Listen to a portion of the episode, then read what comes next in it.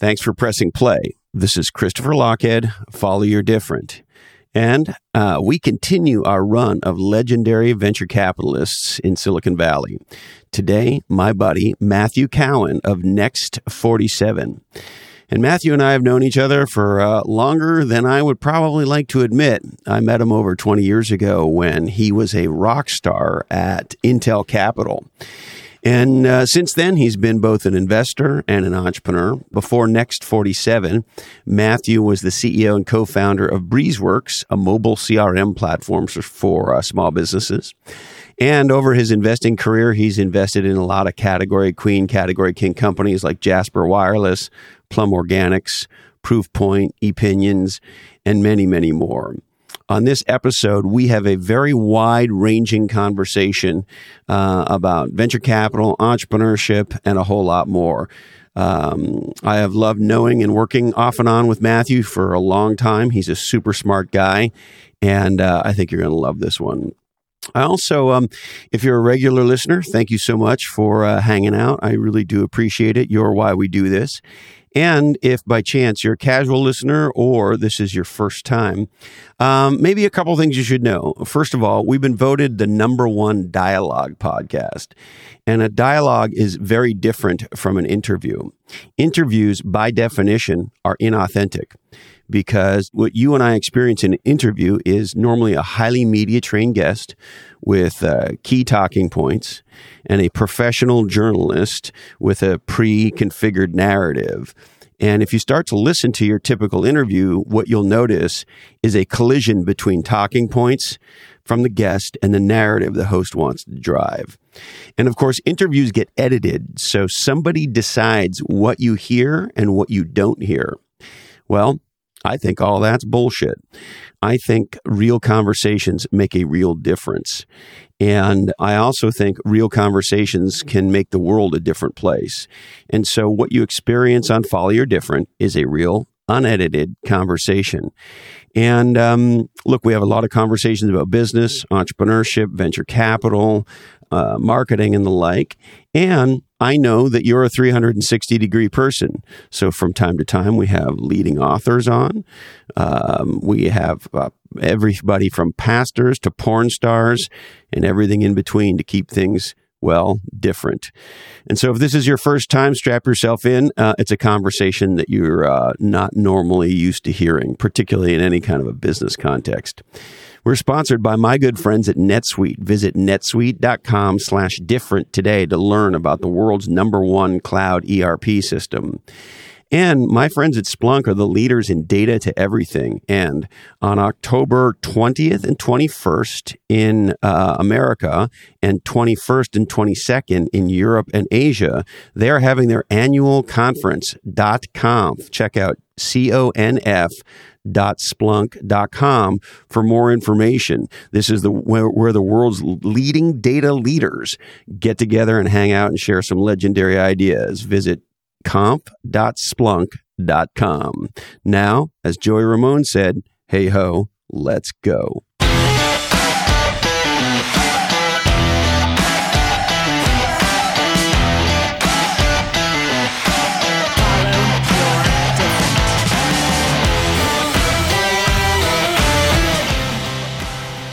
There's a million things on my mind, but I'm curious what's on your mind? You know, I, I, I, think to a large extent, really reflecting on uh, how the COVID uh, phenomenon is, is changing the landscape of business and, and everything that, that we do. I think in, in, in, some ways, it's accelerating a lot of trends that were already in motion. And one thought experiment I, I often do is to reflect on, you know, what if COVID happened 20 years ago uh, versus today?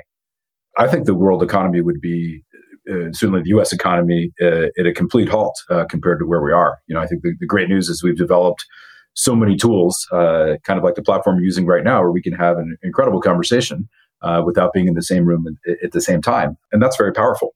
Um, so I, am trying to reflect on, you know, how does the landscape, the business environment change uh, permanently as, as, a consequence of the acceleration that I think COVID has contributed uh, and how do we navigate with respect to you know our existing businesses to, to thrive in that new environment? And also how do we think about investment strategies you know uh, in anticipation of uh, these accelerated changes?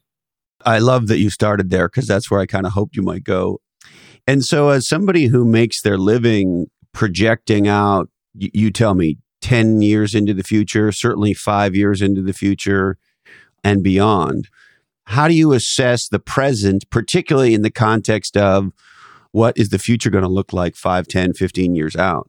Tough question, clearly, uh, but let's try to tease it out into to, to different pieces. I, I, I think one sort of penultimate question with respect to opportunities you might be looking at at this moment in time is can businesses scale and grow uh, in the current economic environment? So if you think about businesses like you know food delivery, uh, home food delivery, and you know anything that's e-commerce or uh, virtual related, you know you see explosion. Um, one of our companies is, is called Bizzabo, and they host. Uh, actually, this is a great story. So Bizzabo is a platform that uh, has event management software. So if you're running a conference and you've got you know 500 people, 2,000 people coming to an event, you need a platform. The platform that does ticketing, the platform that has an app on your mobile phone that gives you the agenda, um, all of those things in a sort of seamless turnkey fashion. You know, when COVID hit, we thought Bizzabo was going to be our hardest hit portfolio company. I mean, who's going to have events in, in the COVID environment, right? I mean, it's fair to say 99.9 or perhaps 100% of all these events uh, are, were canceled. And so, you know, the company prepared for retrenchment and, and cut back uh, expense and, uh, you know, was really preparing for a very long and, and, and difficult time. Uh, and then something really amazing happened. And, and the amazing thing that happened is all of their customers said, look, I know we can't do these events in person. We still have to do these events. These are mission critical for our customer relationships uh, and our forward progress. So we need you to help us figure out how to do events in a virtual construct. And so very quickly, Bizzabo figured out a way to deliver, you know, near term an experience that satisfies, you know, the key market requirements. And they just closed their best quarter ever by a factor of 2x. So you go from a company that, you know, I think was at a questionable future uh, in this current environment to one that is uh, thriving ahead of its original uh, expectations. So, you know, not every story goes like that, but I, I think it's amazing. Another part to your question is is really thinking about what is your time horizon with respect to when you're going to step on the gas from a, a sales and marketing uh, perspective. And uh, on, on that side of the equation, you know, it's it's a great time for investors to think about things that are earlier stage. This is a good time to invest in a team of engineers, lock them in, you know, a warehouse for you know three years, and, and come out with something beautiful on the other end, because there's less penalty for that missed time. And so I think the sort of stage of focus is is, is really critical. I think one other thing that uh, I'd also highlight, Christopher, is that you know, even before COVID, uh, we were going through a pretty significant change uh, in, in, the tech community and the investment community. Uh, a lot of people talk about the, the SoftBank effect, uh, and, and I think it's important. Overall, you know, if you look at the arc of venture in the last, you know, 25 years, there's this pendulum that swings back and forth. You know, and, I, and one end of the pendulum, I think, is can be characterized as growth at any cost you know what is you know all that matters the only metric that matters is you know how do you get to 500 million how do you get to a billion dollars of revenue with this sort of you know deep held belief that if, once you do that everything else will work out. And that's really what i think the softbank investment style represented. And you know their whole thesis was if they anoint the category leader with a 500 million dollar check by definition they will become the category leader. And uh, you know it's an interesting strategy. It works perhaps in, in certain environments but you know i think we started to see the wheels coming off that degree of aggressiveness even before COVID hit. Uh, WeWork and other things are, you know, uh, examples of the, the canary in the, in the, coal mine. And COVID just contributed to that. And I think the pendulum swings very far in the other direction, which is towards positive unit economics. You know, it's okay to lose a lot of money building a company. You have to. But if your unit economics have no prayer of ever being positive, the only metric you're going to do is figure out how fast you can burn cash. So this one I think is a very interesting one. It's a subtlety that has dramatic impact that maybe doesn't get talked about enough, which is if we're losing money because we're investing quote unquote ahead of the curve on infrastructure and capability, on marketing and customer acquisition, on uh, hiring, on depending on the type of business, if we need physical assets and we need some physical capabilities in certain parts of the, the world or the globe, things along those lines. That's one sort of investment the investment that you're talking about on unit economics is we're going to sell something that costs us a dollar for 90 cents and try to make it up on volume. Right. yeah. It's the old, old story of the guy that, you know, sells melons at the market and he buys the melons for, you know, uh, ten dollars and and sells them for five. And the guy says, "Well, how are you going to make money?" He says, "Well, next week I'm going to sell more melons." Which is just further proof that you always got to pay special attention to your melons. Indeed. Uh, yeah, I think it's, it, it's really critical. You know, there are examples of you know, it, to me, it's it's your projected unit economics, not your current unit economics. So, uh, you know, if you're building a hardware product, for example, and you have a, a unit run of you know, hundred thousand units, you're going to spend a lot more uh, per unit than if you're building 50 million of them by definition. So there's lots of examples of companies that have terrible unit economics in the beginning, but you can model out and have a clear line of sight to how you're going to be able to optimize supply chain, drive unit costs down, and get to positive unit economics. But when you think of businesses uh, like in the ride sharing market, uh, favorite, everyone's favorite example, you know, unit economics are terrible, obviously. And even at billions of dollars of scale uh, in gross revenue, they're still terrible. I, I've heard a lot that says that this recession is going to defund the the the companies that their unit economics, their opera, uh, their their business and operating margins have been funded by VCs, and therefore they've delayed the ability to have to have an economic model that makes sense. Even some of these companies at massive scale, that that now is a an approach to scaling a business that is gone. But I, it, is it really? I'd be curious as to your reaction. Um, you know, I, I, I the example before of thinking of the pendulum swinging back and forth. You know, I, I think it's always in motion in venture, um, and and that sort of pattern of shifting back and forth will, in my opinion, can continue. So I think we're at a moment now of you know more extreme recession, uh, more extreme COVID, where the pendulum is very far on the unit economic side. So if you were a company that had unit economics like Uber and you were raising late stage venture capital or going public right now, you know, I think that would be a much tougher value proposition. Certainly, you would get less capital and you would get a less attractive valuation. That doesn't mean somebody out there wouldn't write a check, um, but I think it creates a lot of pressure. Um, and I, I, saw a lot of companies and markets uh, adjacent to ride ride sharing, and you know, their whole presentations are about unit economics. Uh, and this was a year ago, so this was before COVID uh, and before the, the recession. But um, you know, people were already focused on okay, at scale show us the story of how the unit economics get fixed. Um, and if that question can't be answered, now the question may have risks inherent in it, and that's okay. But if there's no answer to the question, like there's no way anybody can ever see that happening, then I think those companies aren't going to be able to raise capital. Yeah, that that that makes sense to me, and it sort of is along the lines of there's a right way and a wrong way to lose money, and um, the right way to lose money is investing in things that hopefully pay off over time. The wrong way to use, lose money is in unit economics that are never going to get fixed. Yeah. Well, and, and those stories just become the uh, greater fool theory, right? Which is how do I just get this to the next level and get someone else to buy it? Um, public market investors, private equity firms, uh, anything along those lines. Um, but in this this segment of the market, you know, I think you saw uh, Uber just acquired Postmates. Um, I think we're in the beginning of what's going to be an incredible wave of, of continued uh, consolidation. Uh, we'll probably see that with the scooter companies um, uh, as well. Ride sharing companies have to figure out how to create, you know, improve utilization. The way that these businesses could succeed is delivery density and utilization. And so for them to figure out a way to, you know, keep the cars full uh, if there are passengers, it needs to be food, packages, or, or other things. You know, the, the, great news is there's ever increasing demand, not just for food, but pretty much everything on the planet to, to be delivered. And so I think that creates good opportunities. And, you know, if you can create delivery density where a single driver can deliver, you know, many things in an efficient route, you can become very profitable. You know, the problem with ride sharing is, you know, you got point A to point B, one person, uh, and you're, and you're capped. And a lot of those rides are, are very short. So that makes unit economics, you know, I think impossible. It's fascinating that we're talking about this. Just a couple of data points that have been swizzling around my head of late. I'm sure you saw this, but Instacart recently raised $225 million at a market cap just a hair under 14 billion. So those are staggering. But get this. I had to read this three times. They are hiring 300,000 300,000 new people this year and are projecting a potential 250,000 more next year. Yeah, well, I mean, so what you're seeing there, in very bold terms, is this accelerated transition to you know home delivery uh, away from physical retail. I mean, the Amazon effect was already closing retail as we know it, right? I mean, we, you can walk around any downtown stretch, uh, whether it's downtown San Francisco, pick any mall in America, and you look prior to COVID, you would probably see, you know, 25% uh, of the storefront shut down or in some state of transition.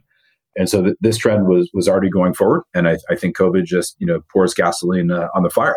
So all of those bodies and headcount you're talking about are representative of coming directly out of the physical retail channel. But have we ever had in it to your point on on scale, Matthew?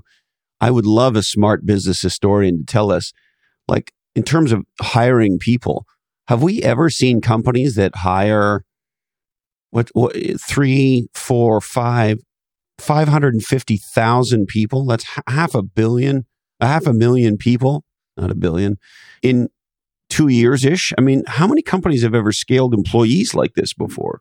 I, I, I, can't think of any. Uh, it, it, it's staggering. I mean, you could reflect on it on a company specific basis. You could also reflect on it on as a uh, as a shift, you know, from kind of one industry segment to another. Like if you were to take offline to online uh, and look at the pace of you know Amazon's growth and, and all the other stores shutting down, and that maybe back in more in more one company.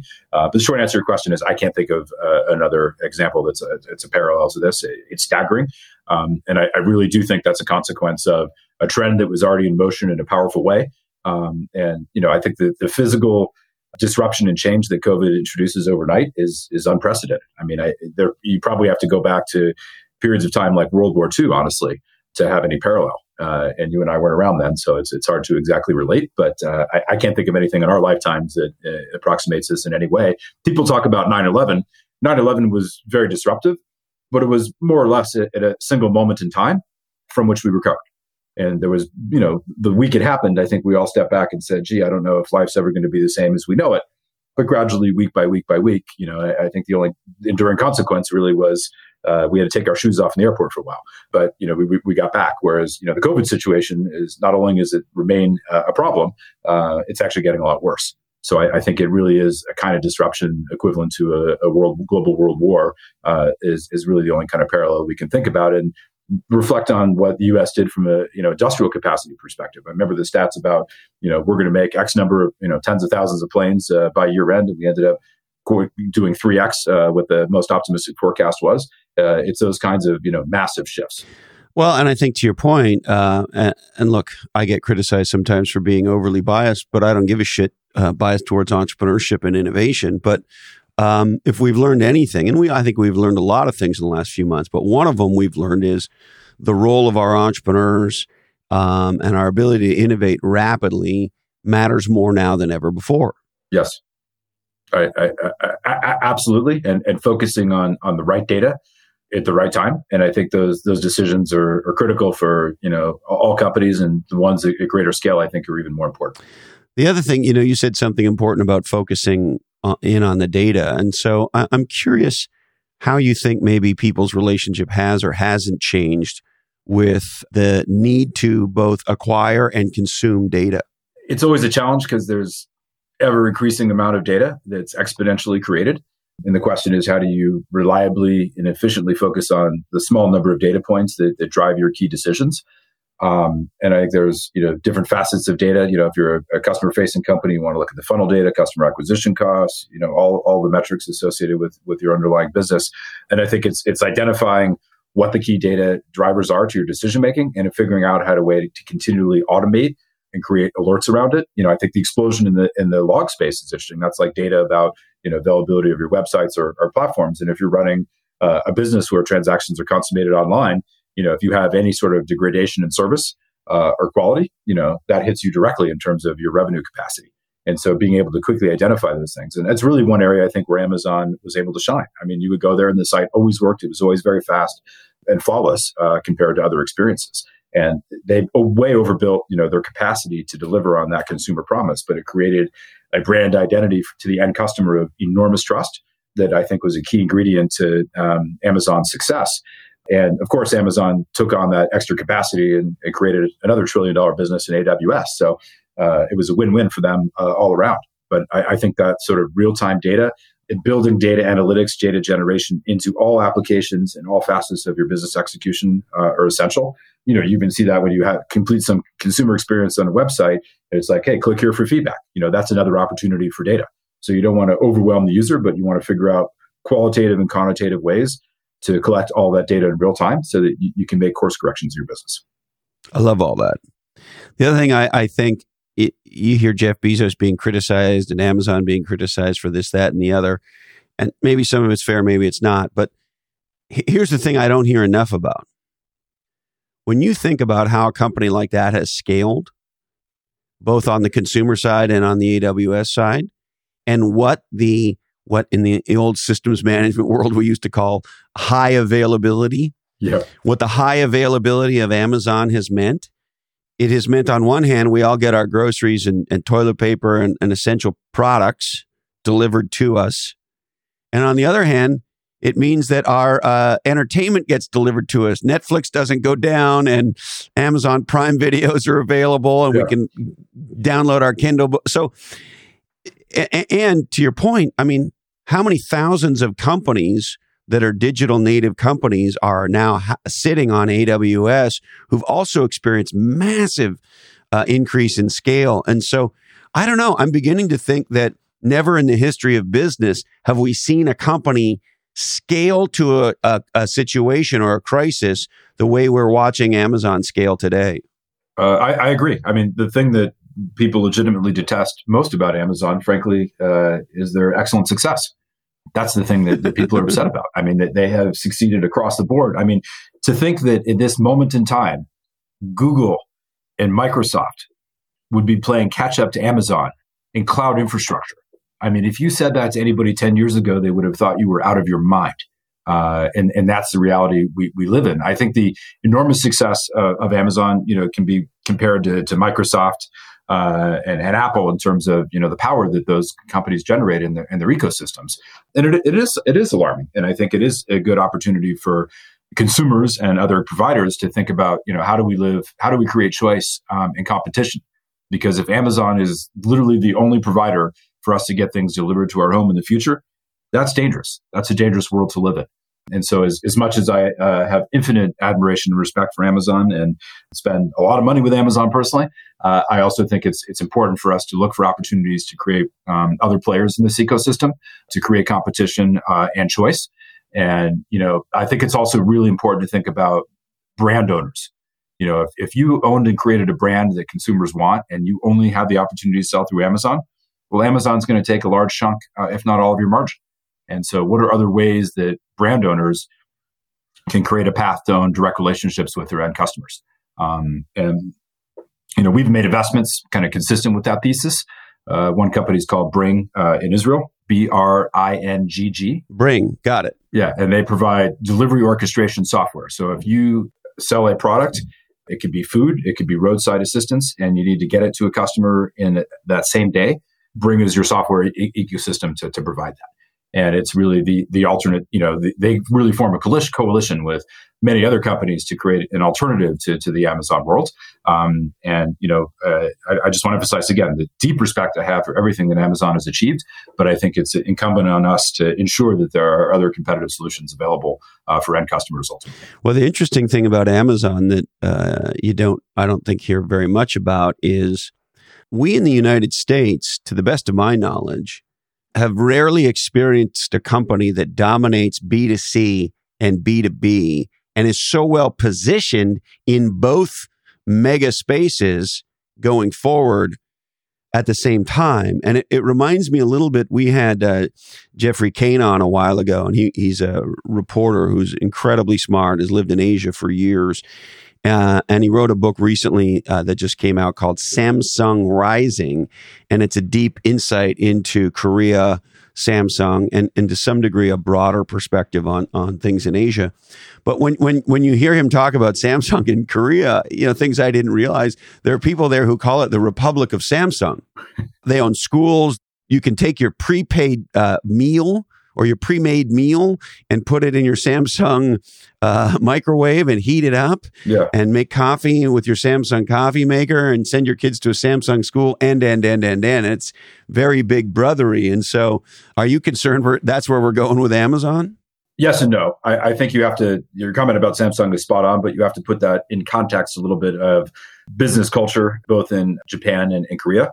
These chaebols in Korea or keiretsus uh, in Japan have, you know, taken uh, enormous hold of these economies, you know, really post World War II uh, or post Korean War, respectively. And th- they've always had that style of you know massive uh, conglomerates uh, with all of these different businesses. So Samsung is not unique from from that perspective. They're just the most visible um, and successful today. Um, but you know, interestingly enough, you know, Japan and Korea, uh, and frankly Germany too, post World War II Korean War, had incredible entrepreneurial uh, giants that rose uh, from those world wars. And then after that, there really wasn't a lot of opportunity for new entrepreneurs to emerge. So all new companies, sort of subsequent to that, you know, initial ten year period of great invention post post the wars, um, only grew up within those conglomerates or entities. They really, I mean, uh, SoftBank we've been talking a lot about, but you know they stand tall as one of the sort of major new companies that came out of Korea or Japan, you know, in, in more recent history, and recent history being 20 years, not 50 years. Um, so it's it's it's remarkable from that perspective. But I wanted to go back from something else you said about the incredible nature of Amazon being so successful both in the B two B world and the consumer world. I, I, I really do think it's unprecedented. And um, Microsoft would have been my my other example. And you know what's amazing about Microsoft is you know Microsoft fundamentally lost the post PC era, right? They lost in the tablets. They most notably lost the operating system monopoly um, in the in the mobile world. And uh, for them to be able to pivot uh, to the B2B world and emerge as you know a trillion dollar company and maybe one of the most valuable three companies on planet Earth, uh, having lost uh, a trillion dollar market, uh, is equally extraordinary. It deserves uh, incredible admiration. Insane, right? Yeah, incredible. Satya Nadella, unbelievable. If you had said, you know, I don't know, pick pick midway through the Ballmer era, if you had said, "Hey, listen, Microsoft is going to get seriously focused on the enterprise." And is going to execute incredibly in the next giant platform, the cloud, and is going to become a trillion dollar, one of a very few trillion dollar companies on planet Earth.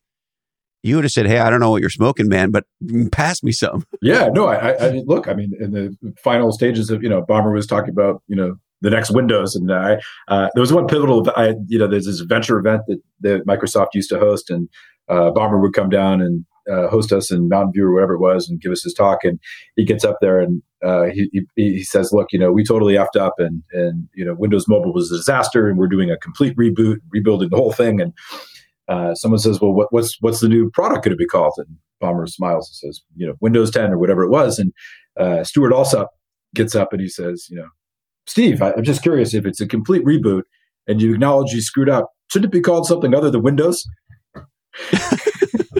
and, and, the whole, you know, you could just see the, you know, Ballmer turned red and get very angry, but uh, you know, it was the key question, um, and it cut right through, you know, everything that uh, was being proposed.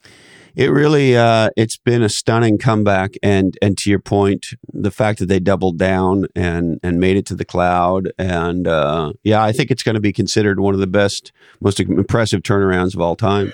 Yeah, I mean, it's it's uh, I, I, hesitate to call it a turnaround because it, it, it, it's not like I mean they were never in dire straits. You know, you didn't see Microsoft doing massive layoffs or whatever else, but you know, it's a turnaround of sorts um, in the sense that they, they, pivoted, you know, dramatically to you know one of their uh, two market segments they occupied.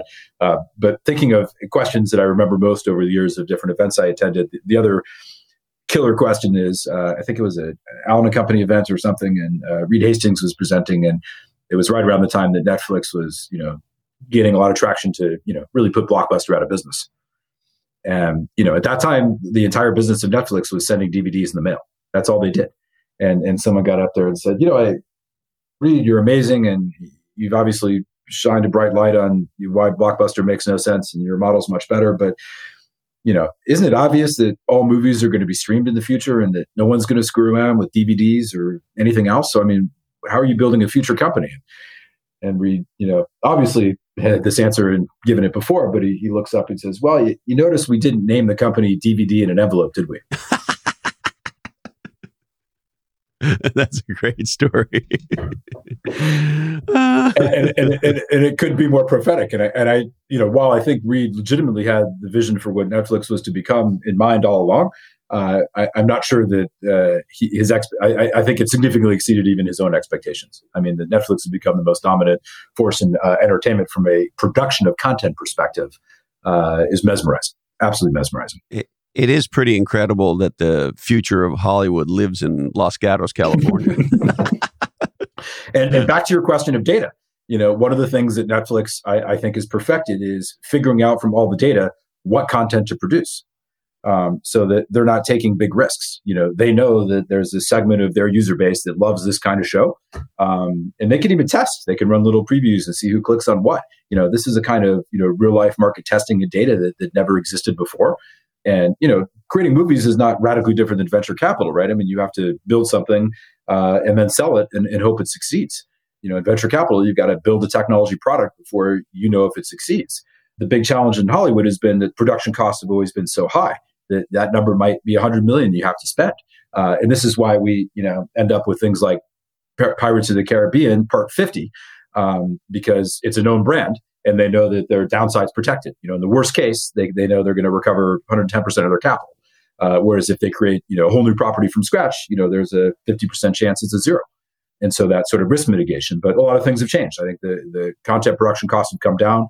Is the world has shifted more towards television as a medium versus film. Production costs go down and the ability to use data analytics to figure out you know what to create again data costs go down or production costs go down or more targeted so uh, it's a pretty radical transformation and i think a way that highlights what makes tech in silicon valley unique in this world um, and uh, it ties right back to your quest, earlier question on data amen hallelujah brother you know we've been talking about this a lot we talked about a little bit in play bigger and uh, eddie yoon and i have been working on it um, we did a bunch of research that we just recently published in the HBR to try to connect the existence of this ability, we call it the data flywheel, to your ability to become the category dominating, category designing company.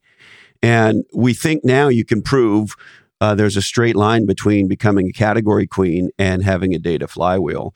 And in the case of Netflix, I have read now give me a little bit of leeway here because I you know consume a lot of alcoholic beverages, but mm-hmm if I'm not mistaken, Matthew, what I've read is um, the historical numbers in the entertainment business at the big studios are roughly a 30% hit rate.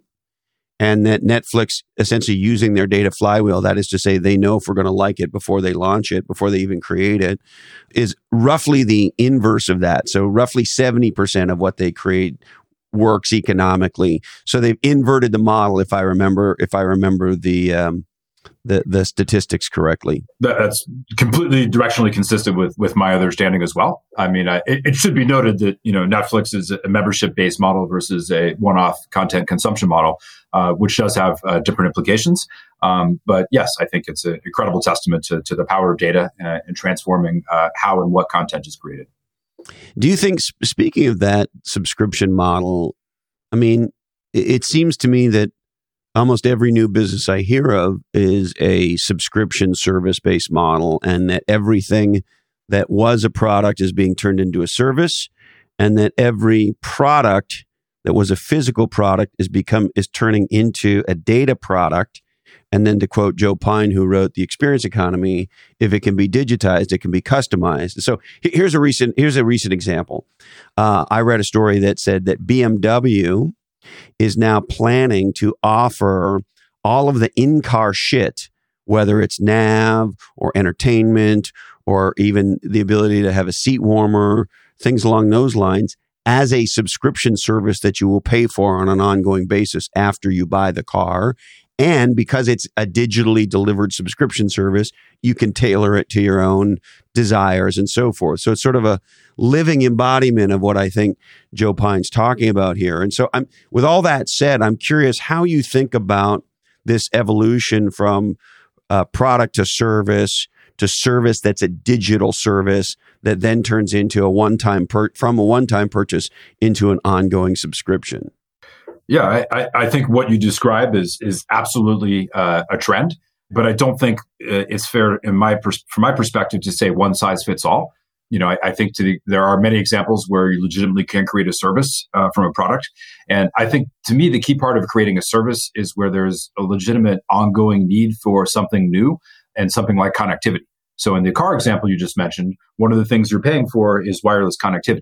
You know, that's what sort of breaks the seal from a consumer perspective of I'm willing to pay for this on an ongoing basis. But if there's, you know, and, and like Netflix or, you know, Spotify, right? You're constantly consuming something new. Uh, and therefore, as a customer, you're, you're really conditioned to, to, the, the notion of kind of paying for that. You know, another counter example I would give is uh, all these smart home light switches. You know, I buy a light switch and I want to control it with my Wi Fi, but I'm not willing to pay a subscription for that as a customer. You know that to me doesn't have a, a newness factor that um, makes me comfortable. And i'm willing to spend a much higher price not to have subscription because i don't want to have 400 subscriptions that i manage uh, in my in my daily life. Um, so while i do think a substantial amount of products and services or things that used to be products will e- evolve into services um, i think the critical factor is that it provides something new on an ongoing basis from a content consumption or a connectivity perspective. And I, I, don't think that there's an opportunity to turn every product into a service. You know, I'm not going to buy. Uh, here's another example. I just bought a GoPro. GoPro is a great product, right? And, and they're pushing hard that I should subscribe to their cloud photo service. I'm never doing it. I don't want to pay GoPro and Apple and Google to store my stuff in the cloud. I'm already paying for that. Um, so I, I, think it's a great attempt on their part, but I'm skeptical long term as to whether or not that's going to be a major source of revenue. So that's fascinating. Did you say content consumption and connectivity at the, the beginning of, of that? Yeah. So sort of uh, drill into those, why those three matter in your mind. Well, I, you know, if, if, I'm paying for something for which there is ongoing cost, like uh, cars, the smart cars that you talk about with BMW or Tesla provides, they have built-in SIM cards, right? Their own cellular connection. That's an ongoing cost. So I recognize as a consumer that I need to pay for that if I want, you know, real-time traffic information and streaming music piped into my car. So, uh, and so that's what I mean from connectivity perspective. From a content perspective, I'm excited to pay for a Netflix subscription every month because there's something new that I consume. Um, but you know, the example of you know the light switch, there's nothing new I'm consuming to turn the switch on and off, and I'm already paying for connectivity to my home. So I don't want to pay a subscription for that. I don't think I need to, or that I should have to. Um, so I think it has to be something new or something that represents a true and legitimate ongoing cost uh, or something that's fundamental to the experience of the product. Fascinating. So, um, with all that said, I want to go back to Bringg for a second.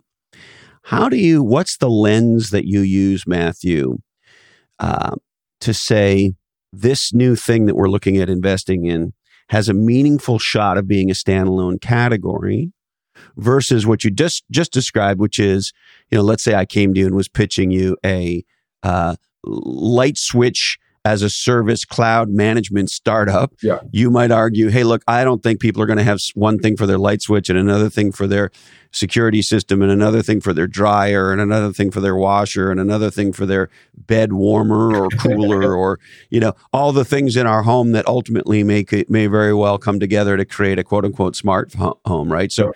so in that scenario, you can argue that there's going to be a unifying interface and all those products will fit into it and we'll have one app to control them all right you can take that position yep. or in the case of a Bringg you're taking a position that says well you know there are going to be some business owners that are going to want to plug into an infrastructure like Amazon, pay them, you know, their 30 or 40% or whatever the charge is to be on their platform so that they can sell your stuff and or deliver your stuff.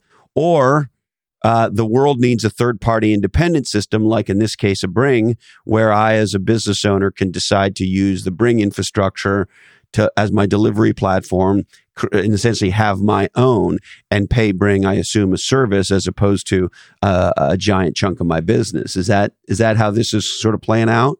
Yeah, I, I, think that's that's fair at, at, a high level. You know, Bringg is a a B2B product, so it's different than sort of these consumer subscription services we're talking about. But um, it is the infrastructure that you know, say anybody else would need to acquire in order to provide an Amazon-like experience to, to the end user.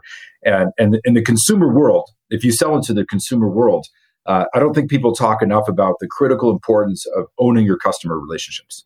Owning your customer relationships ultimately is the arbiter of who captures the profit margin. And so, you know, if you're Nike, but all 100% of your products are sold by Amazon, that means Amazon can feature New Balance or Under Armour or somebody else to your detriment. And there's nothing you can do about it fundamentally. And it all gets to, you know, when you go to the web and you want to buy and interact with a product, do you go to Amazon or do you go directly to that product website? And it's not just products, it's services too. The same parallel exists if you are McDonald's. You know, if you want to have McDonald's food delivered to your home, do you go to McDonald's.com or do you go to DoorDash? And that's critical because I, I submit, you know, that's what's going to drive profitability long term. And if we end up in a world where DoorDash and Amazon own the customers, they're going to own the profits, uh, and everybody else is going to be commoditized, and it's going to be, you know, not dissimilar to what we had in the PC industry, where Intel and Microsoft consumed, you know, ninety five percent of the profits, uh, and all the OEMs got the fought, fought over the remaining five percent, and that's I think really really critical uh, to understand, and I think it's important. And brand owners, I think, are waking up to this They know that they need to own their customer relationship. They know that their long term keys to their long term success is selling product directly to those customers, being able to message directly to those customers, and not having that control taken away. And I, I think it's understood, but I don't think people are embracing the urgency associated with this as much as they need to. And when you own your customer relationship, that doesn't mean you can't also sell through Amazon. But if Amazon controls uh, your access to all your customers, your profit margins are going away. Simple as that. Amen. Hallelujah. And this is something that I think those of us, and I'm new to the party in the quote unquote content space, and I think almost everybody's in the content space in one way or another today. Yeah. This is the shocking reality. If you're if you're an author, if you're a podcaster, if you're a media creator, well, guess what? To your point, uh, Amazon knows who's buying niche down and play bigger. I, I, I don't. Apple knows who's downloading my podcasts. I, I, I don't. And it is a strategic disadvantage because you can't build your own flywheel. And to your point, I think those of us in the content space who realize the people who own the pipes have a tremendous amount of control we have to do things to go around the pipes to begin to, to, to, to, create a direct relationship. And that's why you see an explosion of all these online communities and special, you know, services and quote unquote mastermind groups. And, uh, you know, you see uh, people like Gina Bianchini at, at, at, at Mighty Networks trying to create standalone social networks for people and all these things. Because to your point, it's a rude awakening when you realize that um, somebody else owns the pipe to your customers and they own that data about what your customers is do, are doing. No, it's, it's exactly right, Christopher. And it, it ties to the ex- example of Netflix. You know, they, they get the data, they know what content produce. Amazon gets the data on what you bought, so they know what products to produce. But the individual produ- producers of products don't get that data. Um, and, and so that leads to uh, a potential, you know, that gap only widening uh, o- over time this also reminds me. I, I wrote an article recently uh, about you know the end of the unicorn and, and, the rise of the camel. You know, the unicorn was this you know model I think that represented the, the the SoftBank era of grow at any cost, and you know the definition of success was getting to a billion dollar valuation for a venture backed company. That means you succeeded. Um, which is an interesting perspective, right? Valuation should mean is the should not be the determination of success. It should be did you build you know underlying business that has long term profit potential. And my comment about the camel, which is not a term I coined, somebody else coined it, but uh, I jumped all over it because moving into this era of profitable unit economics and, and, a dark period in COVID, I was saying, you know, companies for long term success need to be camels. They need to be able to go a long time in the desert without water uh, and come out the other end uh, and succeed. Um, and I thought that was tremendous. I, I also heard um, of a, a, person out there that had been propagating that the, the correct animal should be a zebra and this this ties with what we are just talking about with Amazon and customer ownership because the zebra has all the the characteristics of, of, a camel, but also the notion that companies should be part of a collective and not try to be monopolies, and everyone should succeed and be part of this sort of new socialistic world. Um, which you know on the surface is is appealing in terms of yeah I like the notion of all companies helping each other, but um, at the same time uh, I'm also think that the business world is driven by you know unapologetic capitalism, uh, and I embrace that and I'm good with that. And so I think the trick is to, you know, how do we embrace the, the tenets of capitalism to succeed in getting to a, getting us to a better world order? So when we think about the world of Amazon, I don't want to think about zebras and, and social ideas. I want to think about who are competitors like Ring uh, that we can back that will also be unabashed capitalists, but help to succeed in creating a world order that's better for the end customer um, and creates more tenets of capitalism. Very interesting thinking. And anything else about a, a camel you want me to know?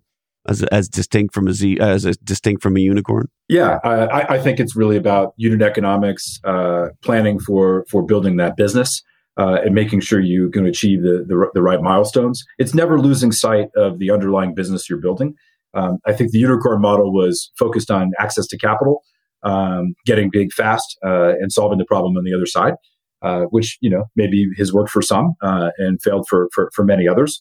But but the camel is is recognizing that, the building a business is a marathon, and you need to build your company with that mindset uh, from from the beginning. Uh, and that doesn't mean there aren't periods where that camel shouldn't be running like hell uh, and sprinting. it should be. Um, and I know that's an awkward image, but the camel needs to be hold on tight. a camel needs to be able to sprint, but on the other side of it, you know, it needs to be able to walk for 200 miles without water. Um, and that duality, I think, is, is critical for building successful businesses in these times. The other interesting about that flip in metaphor, of course, that is obvious, but probably needs to be said is unicorns are fantastical creatures that don't exist. They're fantasies. That's right. And camels are real fucking things. I, have seen them. no, that's a, a, a great point, uh, and, and, and, exactly the point. Matthew, is there anything else you'd like to touch on before we wrap?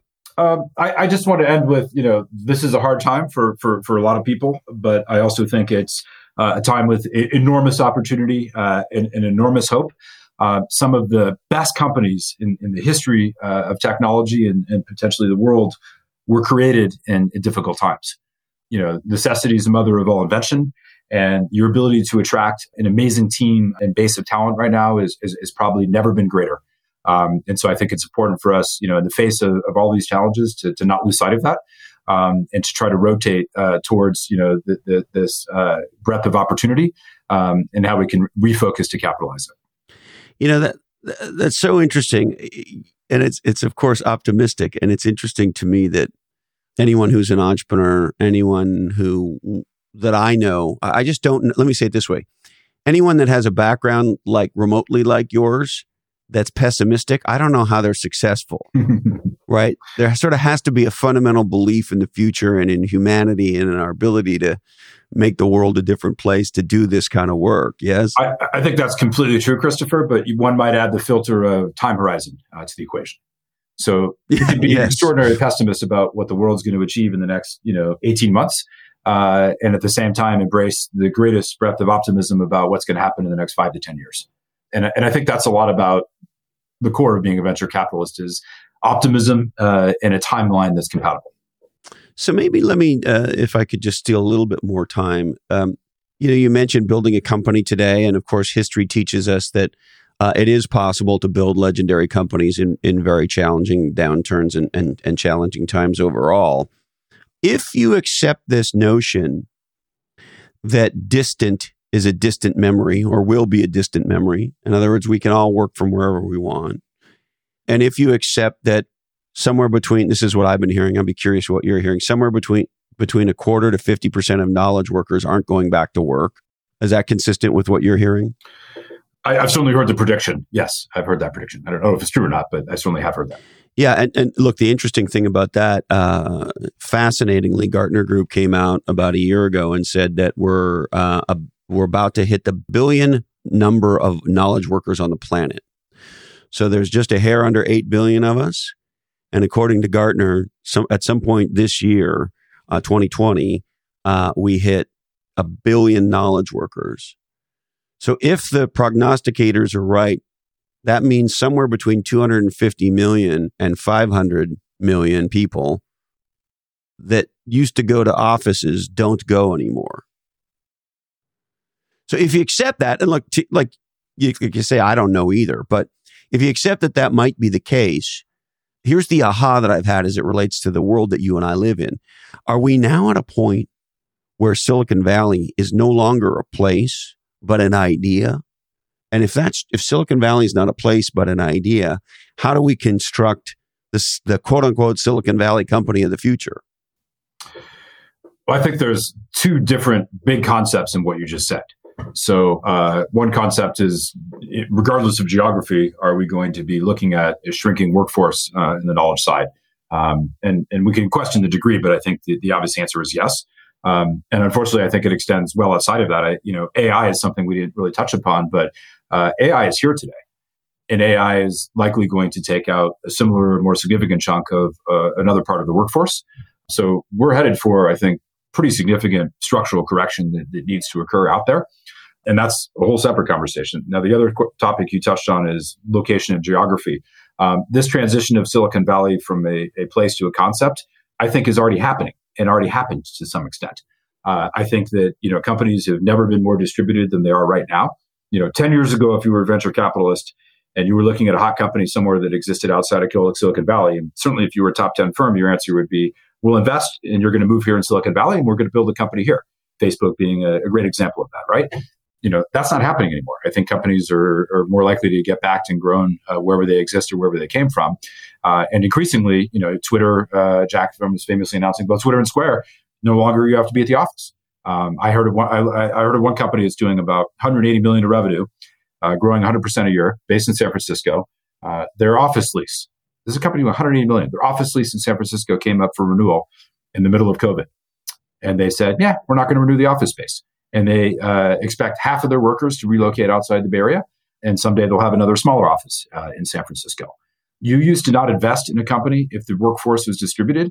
Um, that was a red flag. Um, and today, I think it's it's the it's the new normal. So I, I think we're already, you know, halfway through uh, that transition. Um, and that's not to say that so Silicon Valley goes away as, as, as a mecca or a really important place. Um, it remains so, but it is no longer automatic that everything that should be based here or scaled from here.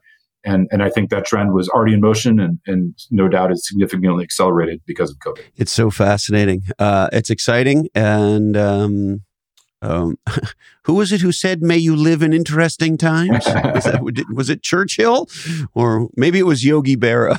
yeah, I think it's erroneously attributed as a uh, Chinese proverb that it's a curse to live in oh, interesting okay. times. Um, but I think the uh, history of that is uh, in dispute. So, not sure where it came from, but it's a great saying. Anything else you want to touch on, Matthew?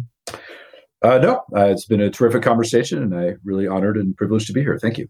Thanks, brother. I sure hope you come back. This has been a fantastic conversation and uh, stay legendary. Thank you, Christopher. Bye.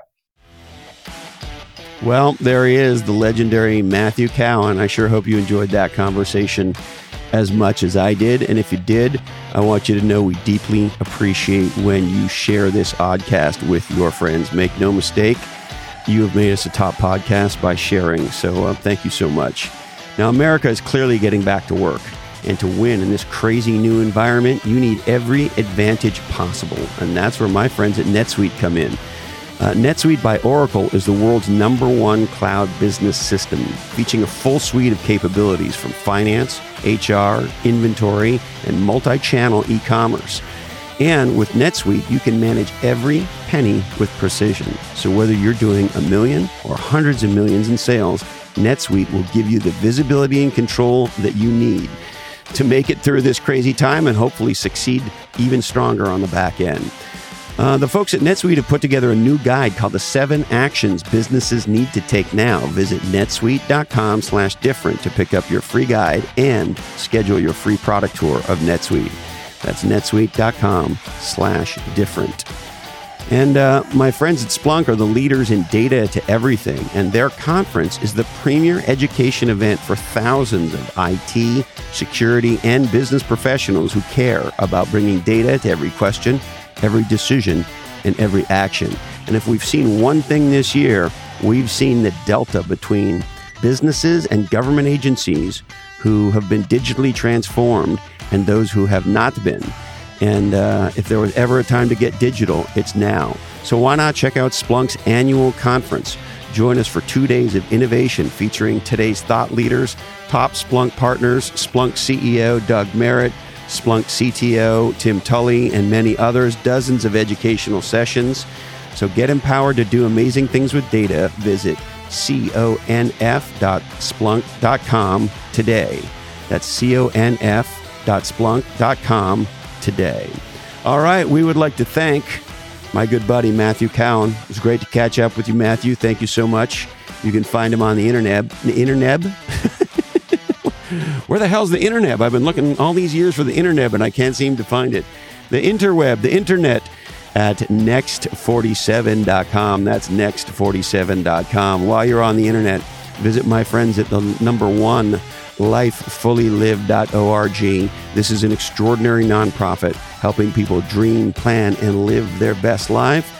And I've been supporting One Life Fully Live financially since they started, and I wrote the biggest check I've ever written to them this year because they make a difference, particularly to underserved communities. Check them out. My friends at bottleneck.online are uh, helping you with the world's first dedicated distant assistant. Check them out. And if you're in the B2B space in Silicon Valley, my friends at Atrenet will build you a legendary B2B website that will help you conquer your category. Check out atre.net. That's Atrenet. And if you're in a position to make a difference, to make a charitable donation to anybody helping out with these fires, to any of the food banks that are helping out with COVID, uh, faith based organizations, 2020 for many of us has been the toughest economic year of our lives. So if you're in a position to make a difference, why not crack open your wallet and put it somewhere good? All right, today's information is provided to you solely for informational purposes, and this oddcast is the sole property of the Lochhead Oddcast Network, and all rights do remain disturbed. We must warn you that clearly the creators of this oddcast are consuming libations and lubations. we are produced and edited by living podcast legend Jason DeFilippo. Check out his podcast, Grumpy Old Geeks. It's one of my top five. Uh, our website, lochhead.com, and other technical awesomeness around here is done by Sarah Knox and Jamie J. Show notes by Diane Gervasio. Remember to spread podcasts, not viruses. In the event of a global recession, do legendary marketing. Listen to Tom Waits. For the love of God, get out of the passing lane. Stop the burning in California. Thank you, Candy Dandy. I love you, Mom and Dad. And hey, Colin. This oddcast really ties the room together, doesn't it? Today, our deepest apologies go to Carson Sweet, CEO of CloudPassage. Sorry, Carson. We just ran out of time for you. That's it, my friends. Please stay healthy, stay safe, stay legendary, and until we're together again, follow your different.